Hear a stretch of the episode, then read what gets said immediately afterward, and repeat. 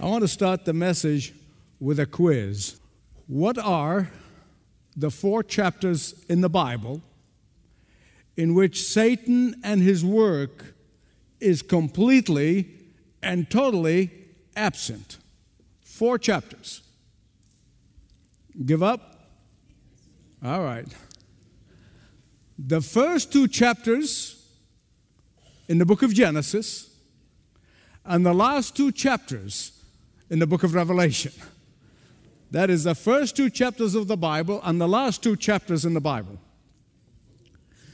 Satan raises his ugly head in Genesis chapter 3, and his harassing and creating havoc ever since that time until Revelation 20 when he's thrown into the lake of fire.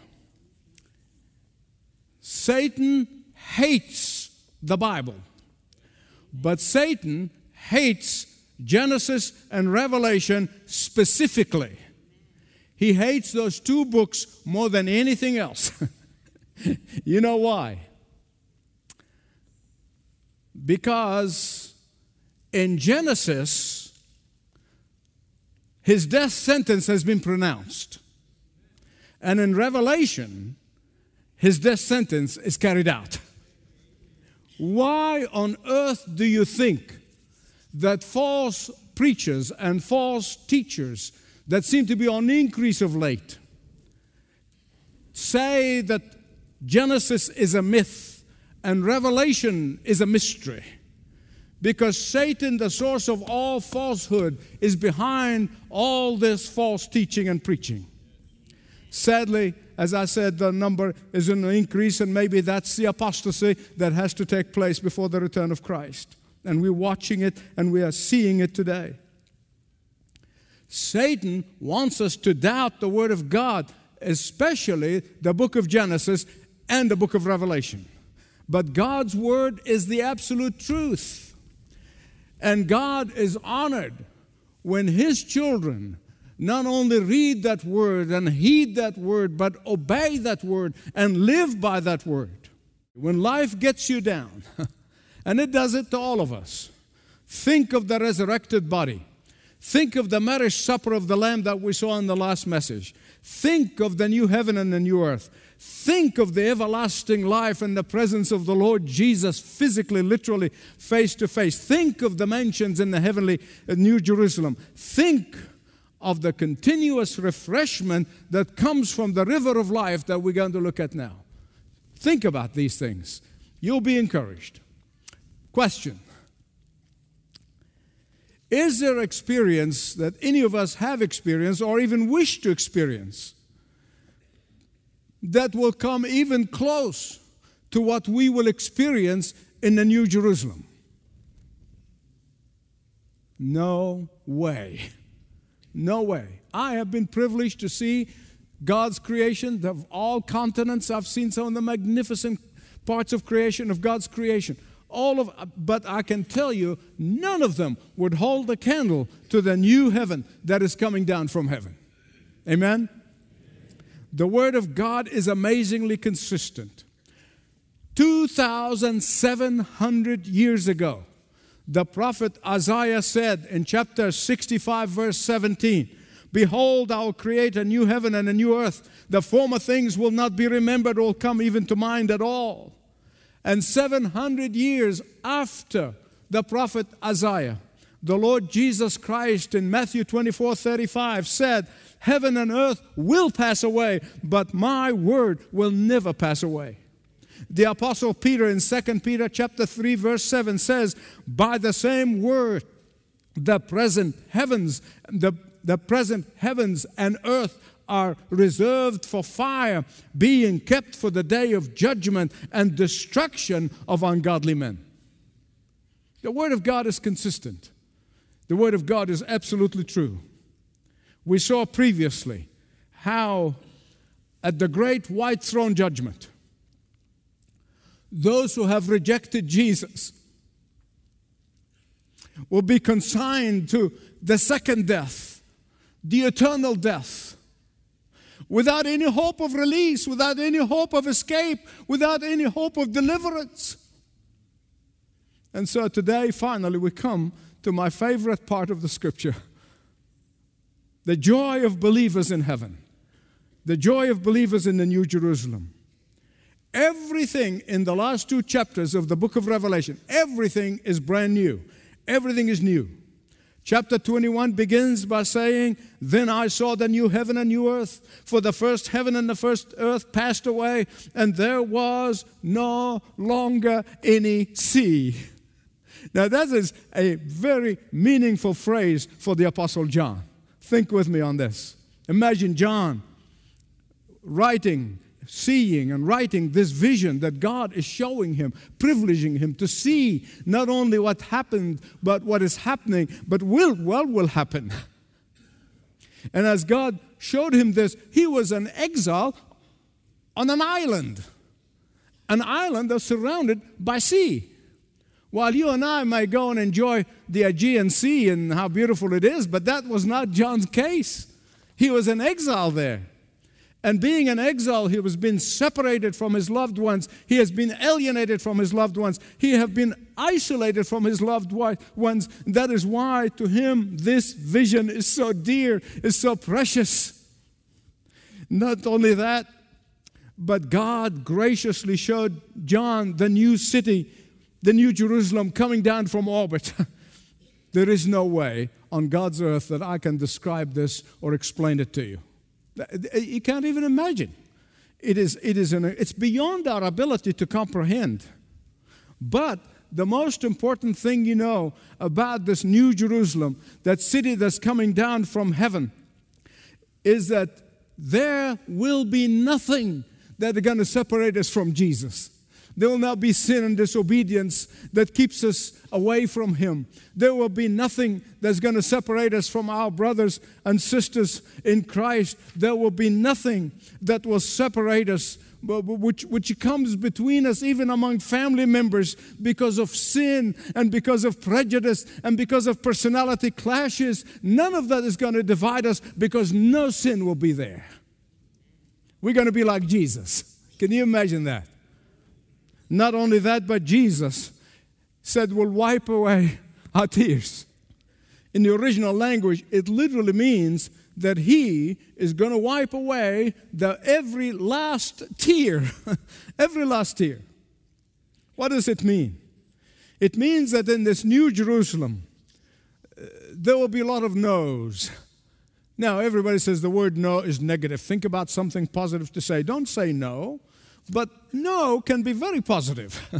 Listen to this there'll be no separation, no tears, no death, no mourning, no crying, no pain. All these things are the consequences of sin, and sin will not exist in the New Jerusalem. Can you wait? Amen. Listen to me. There will be no cancer in that city, no diabetes, no diseases, no viruses, no broken homes, no broken hearts, no child abuse, no loneliness, no hospital, no funeral homes, and no grieving of any kind in that city. Why? Why? Verse 5 tells us why Jesus is there. Jesus is there. Don't miss this. Don't miss this. Jesus asks, asks John specifically to write this down and write it very carefully. Why? Because these are trustworthy and true revelation of God. These are trustworthy and true word of God that so many people are doubting it today. Jesus said, I'm the Alpha and the Omega. I'm the first and the last. I was there at the very beginning of the universe, and I will be there when it all comes to an end. I am the living water to the thirsty soul. I am the only one who can truly satisfy you. I am the only one who can make sense out of your senseless life. I'm the only one who can give you victory. I'm the only one who can make you a child of the living God. And John tells us who is not going to be in heaven the cowardly, the unbelieving, the vile, the murderers, the sexually immoral, those who practice magic arts and idolaters and liars. those who change God's word, abuse God's word, twist God's word to serve their purpose and to serve their personal ambition. Those who twist the word of God to suit themselves and to suit their purposes, they will not be there. In fact, Paul repeats the list in 1 Corinthians chapter 6 verses 9 and 10.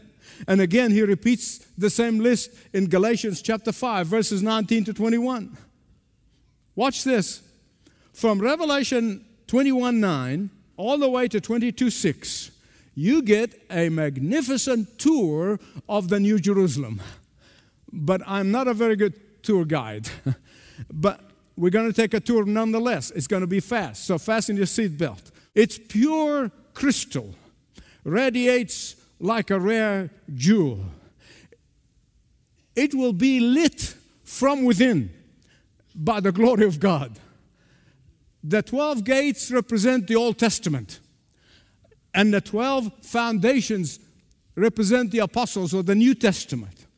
For those who deny the infallibility of the Word of God, both Old and New script, the Testament Scripture, are not going to be there because that city is founded and built on those who believe the apostolic teaching, namely that the Old Testament prophesied that Jesus is coming, and the New Testament said he's here and he's coming back. Now, listen to the incredible size. This city is going to be 1,400 miles high. Did you get that? Okay, I'm just trying to use the imagination. And it's going to be 1,400 miles wide. is going to be 1,400 miles long. That's like from Atlanta to Denver or from the Mississippi to the Pacific Ocean. And the volume of this city is more than more than 2.7 billion with the B cubic miles. no wonder Jesus said, In my Father's house there are many mansions. there will be plenty of man, 1400 mile high 1400 mile long 1400 mile uh, wide is enough room for a few billion ma- mansions the new jerusalem is described with very brilliant imagery here.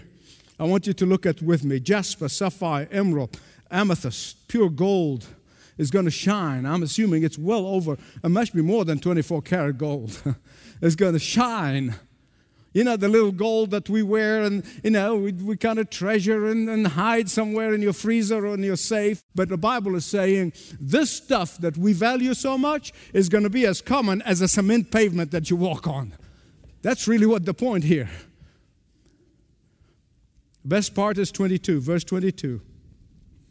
He said, I did not see a temple in that city because the Lord God Almighty and the Lamb are the temp- its temple.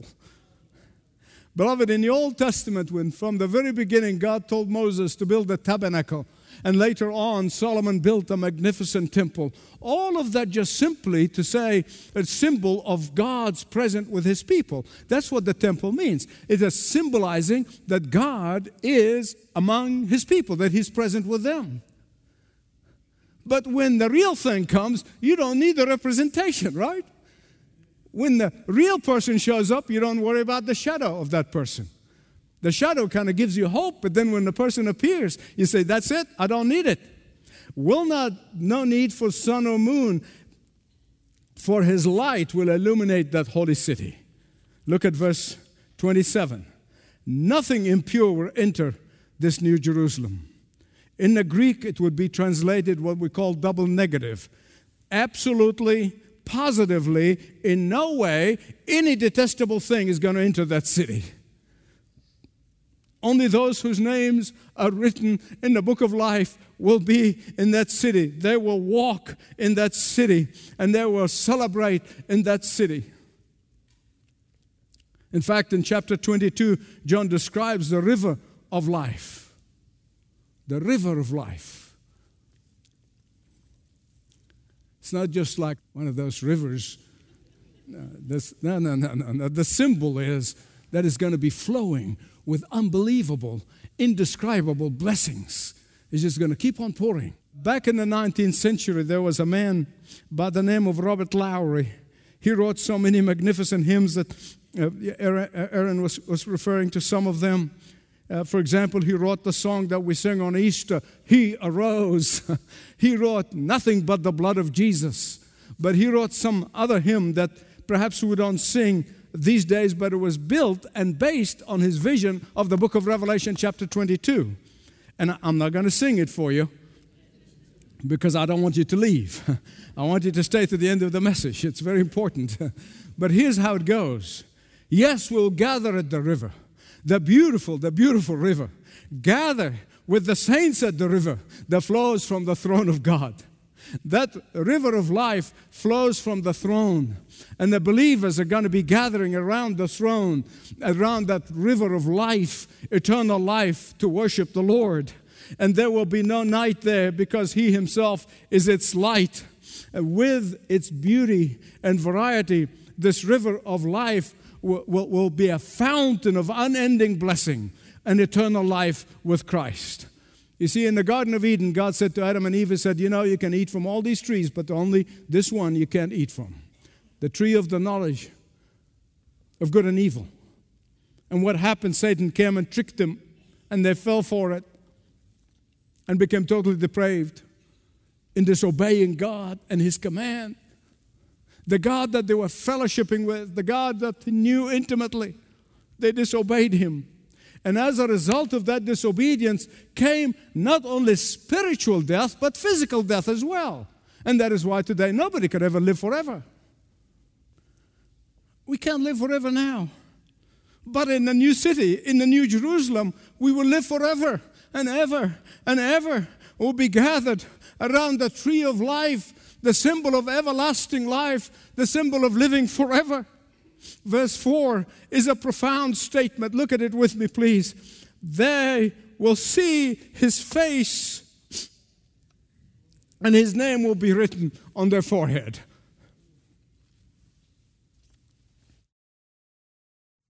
What a profound statement. Let me explain to you why. It is an incredibly profound statement that we will see his face. Because nobody has ever seen the face of God. Even Moses could not see the face of God. But you and I are going to see the face of God. That's why it's a profound statement. I was thinking of how overwhelming that's going to be to see the face of God. And I thought of a true story that I heard many, many years ago. On October 12, the year 1900, there was a wedding in London, England. The bridegroom name was William Montague Dyke. He was the son of a very prominent member of the British Parliament.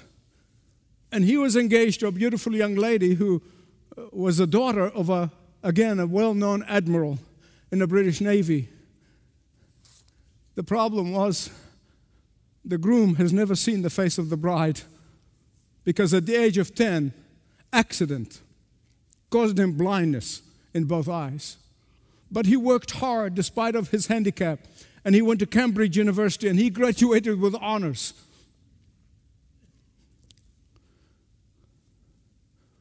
He fell in love with this young lady because of her voice and the touch.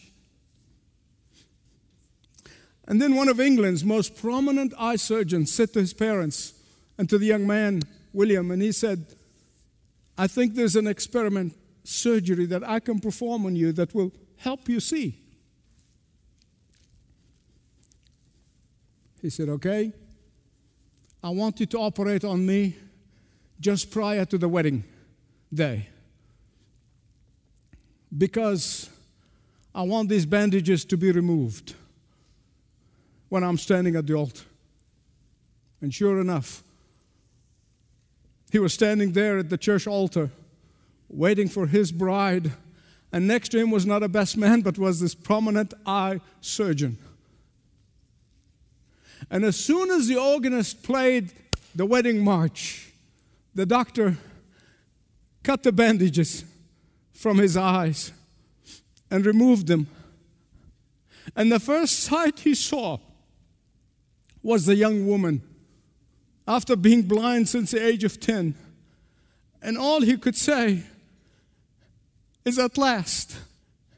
And beloved, I thought about this and I thought today it's not the blind the bridegroom who's blind, but the bride who's blind. You and I who have not seen Jesus face to face yet. But one day, it may be sooner than any of us think, we will see him face to face. We will see the face of the bridegroom.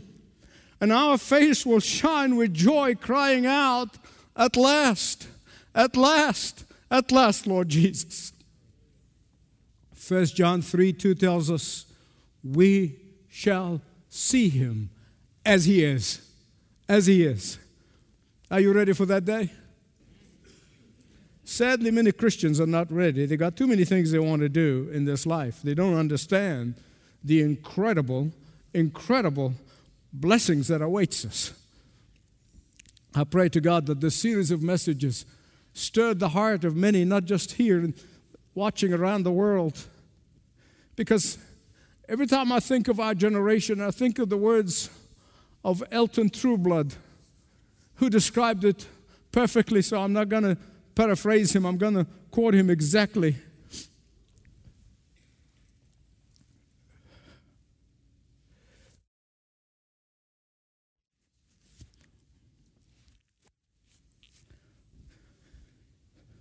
Elton Trueblood said, It used to be that Christianity was a revolutionary faith that turned the world upside down. But today we sit in Sunday morning church services looking at our watches, wondering what time dinner will be served, or thinking about the kickoff. And we hope the church won't interfere with the things that we would rather be doing. End of quote. That says it all. Revelation 22 6 the is the last verse of the prophetic message of the book of Revelation. Jesus said, These words are trustworthy and true. Beloved, all the prophetic events that we have been seeing throughout this book of the Revelation about the return of Jesus Christ will take place with the minutest detail. They will be fulfilled. They will happen just as is said here, because we know that in the Old Testament, all the prophecies about the first coming of Jesus came about exactly as the Old Testament described it, with the minutest detail. And so will the New Testament prophecy in the book of Revelation about the second coming of Jesus. Verse 10 The Lord said to John, Don't seal up the words of this prophecy, of this book, because the time is near. This command is in contrast with the command that the angel gave to Daniel in Daniel chapter 12. I know some of you are studying Daniel. And you would say, why uh, the angel said to Daniel, 12 4. But you, Daniel, that's the book of Daniel, chapter 12, verse 4.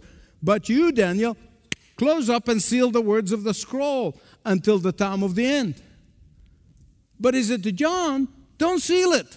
Don't close it. Keep it open. Why? Why? Daniel had to seal it, but John didn't. The answer is found in the Word of God. Because Daniel received his prophecy 400 years before Jesus' first coming and establishing of his church. But John received his revelation 60 years after the founding of the church, after Jesus' earthly ministry, after Jesus' death and resurrection, after Jesus forming the church, after Paul writing to the Ephesians and telling them that this mystery, hidden for generations, hidden for years, for, for hundreds of years, is now revealed. You see, in the Old Testament, the church the, the whole concept of the church did not make sense. Even the prophets who prophesied were writing according to the Holy Spirit that was guiding them, did not comprehend fully what the church is all about.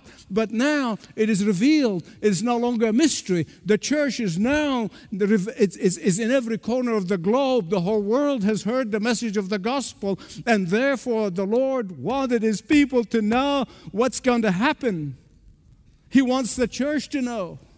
And that is why he tells John, don't close it. Don't seal it. Don't hide it. People need to know that I'm coming soon, that the time is near. Then Jesus says something else that is really baffling. Verse 11 Jesus said, Let him who does wrong continue to do wrong. Let him who is vile continue to be vile. Let him who does right continue to do right.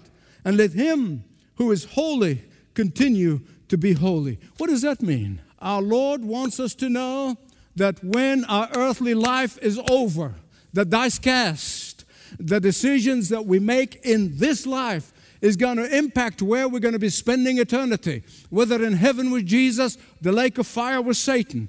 Once you have passed this life, to eternity. There is no second chance. There is no second opportunity. False preachers and false teachers say you that in the end God is going to feel sorry for people and let them in. That is not what the Word of God said. There is no opportunity to repent. There will be no opportunity to repent. Once those who die in the state of unbelief, they will remain in the state of unbelief all the way to the day of judgment. Doesn't give me joy to say that. But it gives me a sense of urgency to tell everyone who has not come to come now.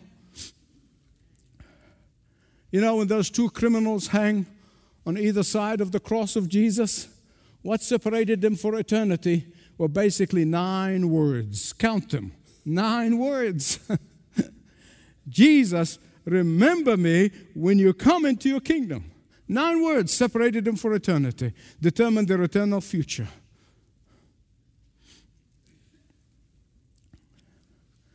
Not only determine your eternal future, determine how you live this life.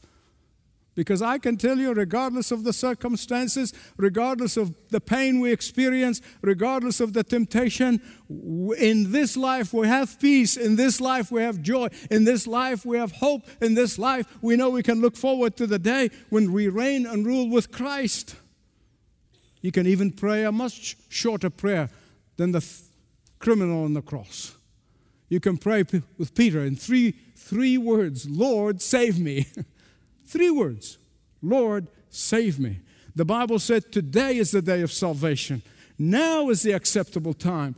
I plead with you do not leave this place without coming and talking to us at the end of the message if you do not know Jesus as your only Savior. The reason I get choked up and I get so emotional is because I know what's at stake. I read the Word of God. In verse 12, Jesus said, Behold, I'm coming soon.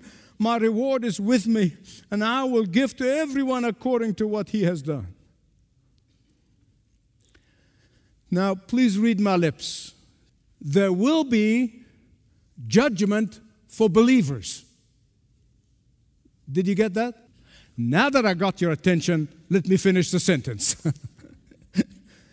it will not be the judgment of condemnation but it will be a judgment of rewards. I know, I know, I know. In our society today, our culture today, my goodness, we moved into this mindless idea that everyone gets a trophy. Everyone gets a trophy. I mean, school system now, oh, give everyone an award. Give everyone a, I mean, doesn't matter. No one should be left out. but in heaven, not everyone is going to get a trophy. Jesus said, among the believers, he's talking to the believers, that those who made it to heaven, those who are saved, he said there will be a merit system. Uh, to be sure, we're not, no, we don't, we're not saved according to merits, that will be falsehood. But when we are saved and make it to heaven, there's going to be a merit system. We're going to be rewarded according to our faithfulness to the Lord. We'll be rewarded according to how much we sacrifice for the kingdom of God verse 17 is an invitation to the believers who are saved. Whoever is thirsty, come. Let him come. We, the believers, live in a spiritually parched world and culture, land. Everywhere you go, everything you see, every situation you confront makes us thirsty for the living God. For He alone can satisfy our longing. Satan tried to tell us that this person can satisfy us, this thing can satisfy us. It's a lie. Only Jesus can satisfy our longing.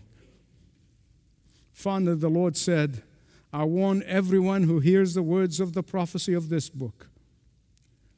The warning is for everyone, beloved. Everyone who adds to it, everyone who subtracts from it.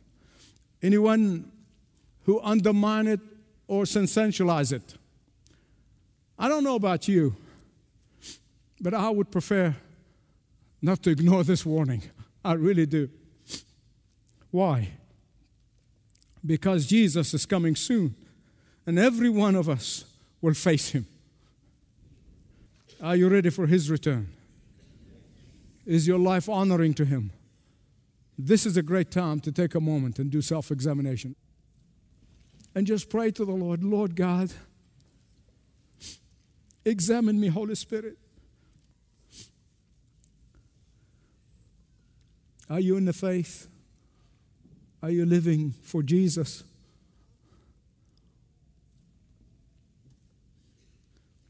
Do you give Him your all, your time, your resources, your energy?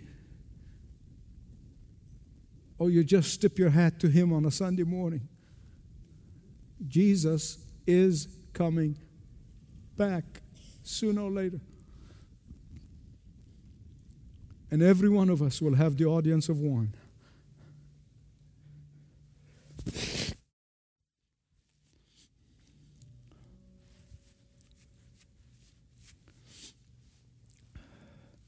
Father God, my comfort is that you, Holy Spirit, know every heart, know every person, know every circumstance.